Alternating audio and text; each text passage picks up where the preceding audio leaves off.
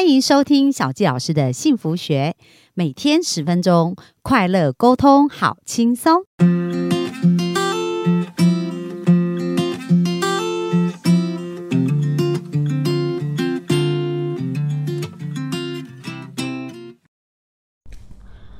收听小教师的幸福学，很开心又在空中跟大家见面。本周我们继续来聊聊我在杜拜的学习。那我想分享啊，因为我参加这个课程也算是，它虽然是商业大师的课哦，就是教很多商业啊、行销方面。可是因为老师他本身有去喜马拉雅接受过禅修吧，还有瑜伽各方面，所以在课程里面也带入蛮多内心的一个醒思。那小佳老师本身是基督徒，所以其实我觉得在这过程当中也有一些观察，想要跟大家来分享哦。那在呃刚好来的过程当中，我们也有一些室友嘛，然后大家也有呃各自不同的想法啊，跟观念啊，跟呃一些学习，大家都互相的去分享这样子。那在这个过程呢，因为是。很多身心灵的人来上课，所以他们也使用各式各样不同的身心灵工具。那就我所知，有的人可能就用塔罗牌啊，去问说：“诶，他想要知道是啊，怎么去询问？这是可不可以做啊？”这是一个方向哦。然后另外也有，呃，今天好像我们室友就在聊到说：“哇，有一种人就是。”看命理，然后看完命理就叫你要花钱消灾哦。然后他就讲到说，他之前有遇过一个命理师，就说，嗯，他这个运气不是很好，就是因为他们家风水不是很好，所以要花钱去整理那些事情哦。然后这个我这个室友就问他说，那花钱以后一定会好吗？然后这个命理师就说不一定会好，不过还是就是不敢保证一定会好这样子。然后他说，如果你不保证会好。不一定会好，那我为什么要花这个钱？因为有花没花都一样。所以我们昨天就有一段对话，就谈到说，诶，其实啊，很多人啊，他们去呃看算命啊，听算命，因为我也经常有学生问我这件事情，他们说，小谢老师，算命算命的人说我是适合孤独终身的人，那有人说，哦，算命说我比较适合三十六岁会结婚，然后有人说，哦，下下面说我这一定是离婚的命。然后听完以后，他们就整个人啊，就是负面的事情就会非常的不开心哦。那我真的相信啊，其实我们每个人都是可以创造自己命运的。因为我在十七岁就加入教会，那我相信我们每个人都是神的孩子。那其实我们就拥有神的潜能跟特质啊。在教会有有一首圣诗啊，我非常非常喜欢这首诗啊，叫做《我是神的孩子》。我来轻轻唱一小段给大家听哦。这这个歌词呢，我真的是在有一段时间我很沮丧很难过。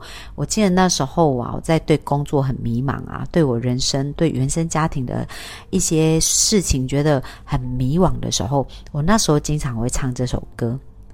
我是神的孩子，有祝福等待我。祝我明白他的教训，不知为时太迟。领我到我与我同在，助我行正路，教我所有应做事。他日与神同住，那我们就来想想啊，其实我们每个人都是神的孩子啊，所以我们来到这个世界上啊，有一个非常重要的目标，就是要学习变得更像神一样的完美。那大家来想想看呐，神他有没有独立思考的能力？当然是一定有啊，而且神呢要变完美的过程啊，他告诉我们，我们是他的孩子嘛，所以我们拥有这个神圣的潜能。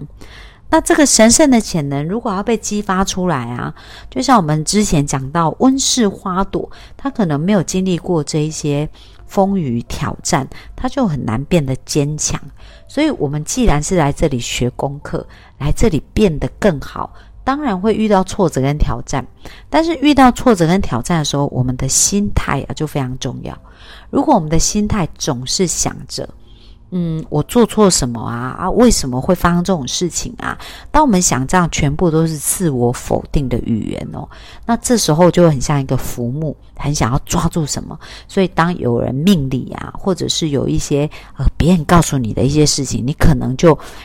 呃，比较没有办法自己思索，而去选择相信的那些事情哦。那你选择相信呢，你就会走成那样子的命运啊。所以这个是因为这个做法跟这个选择。那如果我们呢，另换另外一个想法。小佳老师就来分享一下，因为我十七岁加入教会以后，这个想法就一直很深的影响我。就是我相信命运是可以被创造出来，而且我知道我们来到这世界上是为了学习，变得更像神一样啊。所以当然会遇到挫折、挑挑战呐、难关呐，因为你要破关嘛，破关以后才会更加进步啊。所以每次啊，遇到呃困难、挫折的时候啊，有时候当然也是很不想接受。不过呢，我还是会提醒自己，我要接纳。所以这是第一个我们可以跟自己对话的。那接下来呢，你要告诉自己，太棒了，我又要成长了。因为呢，就是我要离开我的舒适圈，我要突破嘛，我就要成长。所以当我们告诉自己这样的时候，我们就不会花很多时间要去抗拒啊、拉扯，反而就可以直接的朝我们要的方向前进哦。那我觉得这个是小小的部分可以分享给大家。那另外呢，我也想跟大家分享一件很重要的事情哦，就是我们呢，到底要怎么去创造出我们的命运啊？有有四个字叫做“做就对了”。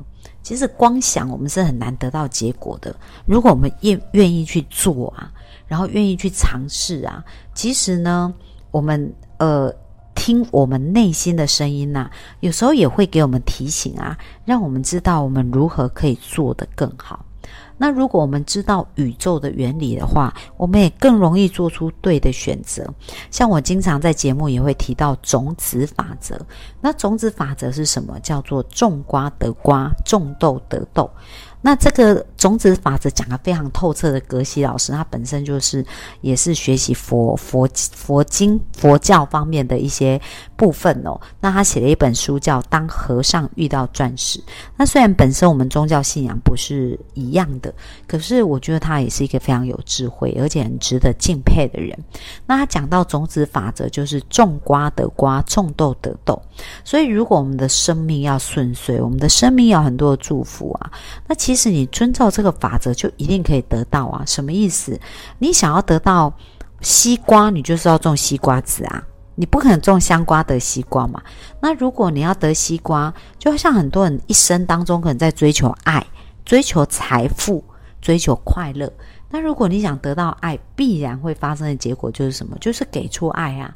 先好好爱自己啊，好好爱别人啊，不是等别人来爱我们啊。因为你等别人来爱你，是一种匮乏的感觉嘛。所以你愿意付出爱的时候，你就会得到爱啦。那很多人说，哦，他好想赚很多钱，那很想赚很多钱，也是一种匮乏思维啊。